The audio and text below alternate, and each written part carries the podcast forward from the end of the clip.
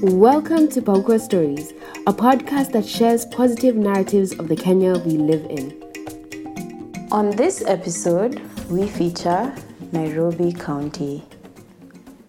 At the center of what we now know as County 47 lay a marshy swamp named Enkare Nairobi, meaning a place of cool waters in the Maa language.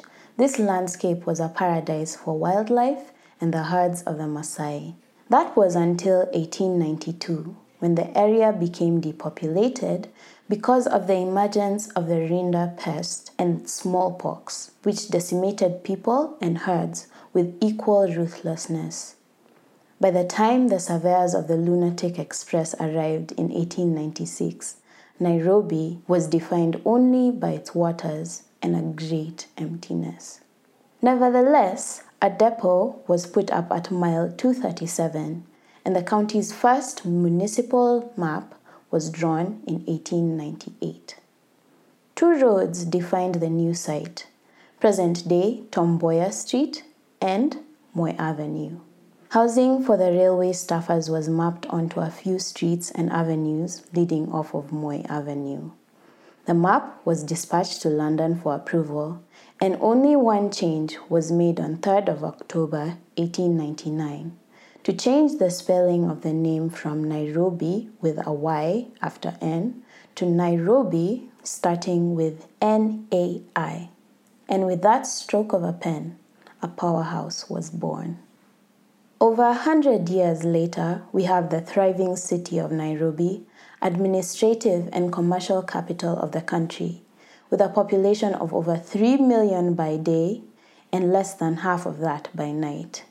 The skylines of the county are changing rapidly, with higher and higher commercial and residential buildings contributing to its rapid urban growth.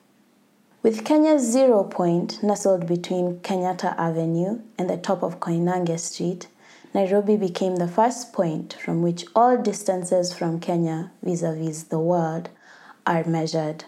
The nondescript stone ball with its white stars that defines the zero point used to reside in the Provisional Commissioner's offices, which were built in 1913. The building was known as hatches, matches, and dispatches, as all births, marriages, and deaths were registered in the little building now dwarfed by Nyayo House. The PC's office also housed the first banking station in Nairobi, and its safe still remains locked in one of the rooms. The building is now known as the Nairobi Gallery, housing historical and artistic collections. In it, you will find the old prison rooms where Africans without their kipande would be remanded before being sentenced in the courthouse in the next room. The main punishment? Planting of wattle or eucalyptus trees along designated roads in an effort to reduce the swampy nature of the municipal area. Ever seen those huge trees that line Haile Selassie Avenue up Nairobi Hill? You have unfortunate prisoners to thank for their towering beauty and the resulting reduction of the Nairobi swamp. Nairobi has never been constant.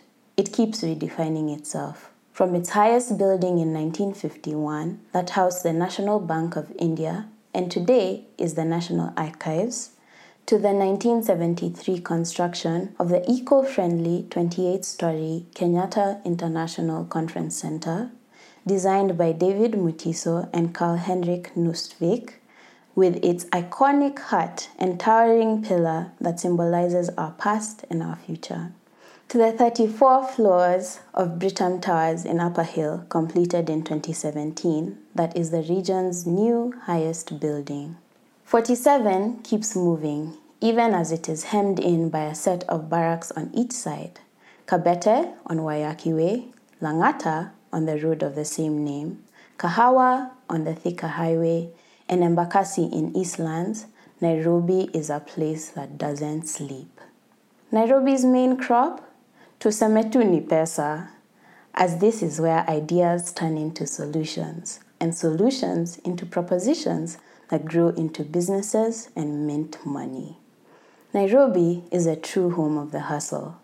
from hawkers plying tropical mints, koffias, and fruits along the highways, to guys moving about with their brown envelopes, to captains of industry closing business at the Capital Club, the green city in the sun with its beautiful and vibrant Uhuru Park, its cool murram parts in Karura Forest, and its wide open plains in Nairobi National Park is where we conclude our hashtag KE Safari. It is the grand melting pot of our nation, the place that represents every tribe and community of Kenya. Photos of this county have been shared to us by Carlos Lawson on www.paukwa.or.ke forward slash Nairobi.